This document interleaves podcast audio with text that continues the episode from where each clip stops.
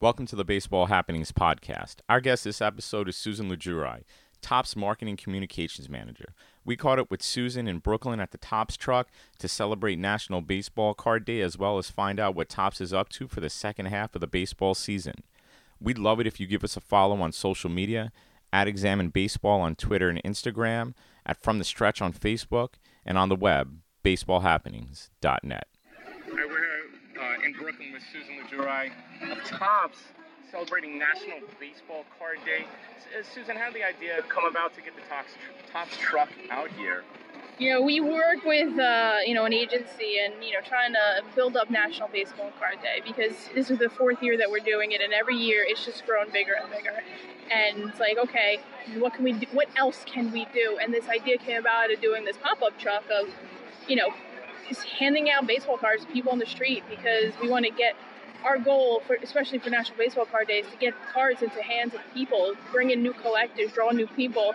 And, you know, this was a really fun way to do that, just having people who maybe weren't even thinking about baseball cards walking by and, you know, getting that reminder of the fun of baseball cards.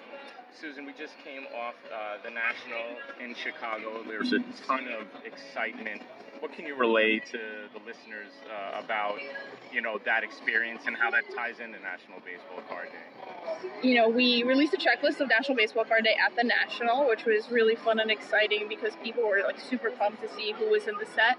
Um, and the National itself, like for the last five, six years, you know, like I said, National Baseball Card Day is growing, the National is growing. You know, every year it's just busier and busier and busier, and it's really great to see because not only is there more collectors, there's more kids there, there's more families there, and you see just so many people. And it's a great way to like, as you come up, from, you know, anybody's ever been to national, as you come back from it, you're like, oh, it's kind of sad because you spent all this time with cards. You're like, what else can we do?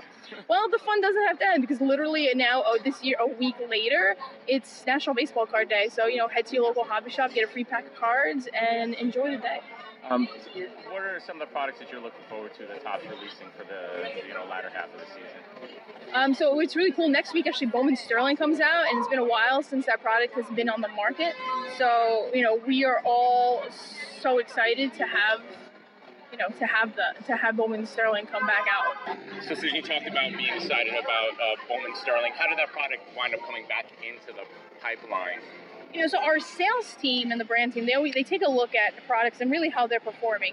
And you know, sometimes a product just isn't doing as well as we would hope it do, and that happened with Bowman High Tek. You know, it was it was a good product, but it just I guess I don't know if it resonated as well with collectors as as Topps High Tek did. So they took Bowman High Tek off of the calendar and you know looked at how to replace it. And you know, we got a lot of collector feedback. You know that they loved Sterling, they wanted to see it back, so we you know decided to bring it back earlier talked about National Baseball Card Day, bringing uh, kids back in. Um, what are some of the kid-friendly products that you think Topps has that resonates, uh, you know, with that age, age group?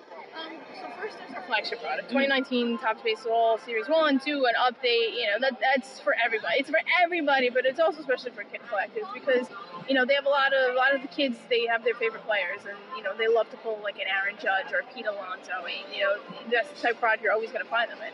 Um, we also have our stickers, which we revamped this year to make them really yeah, make them baseball card size.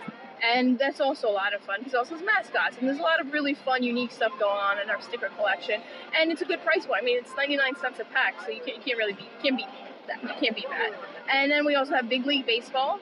Also, you know, a, like a low end product as far as price point goes, which includes a vast array of players, different types of inserts, and uh, opening day baseball which you know 99 cents a pack same thing 99 cents a pack for baseball cards so you get all your favorite players and different inserts. It's, it's, it's a really great product for kids and novice collectors where people just trying to put together you know different sets. I think that having been able to sample the scope of the products over the last few years and see that you know Topps really does have this diverse range of like entry points for, for different level of uh, collectors. And speaking of bringing in like collectors Gary Vaynerchuk brought a ton of attention to this, and the response really seemed super positive, especially being at the national and you know uh, Topps putting out uh, these um, curated um, curated sets.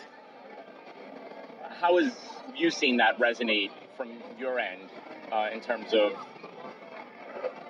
his impact thus far on just bringing, I guess, more attention, eyeballs to what uh, Topps is doing. You know, uh, you know, with his following that he has, and it's not just sports fans, it's not just baseball fans.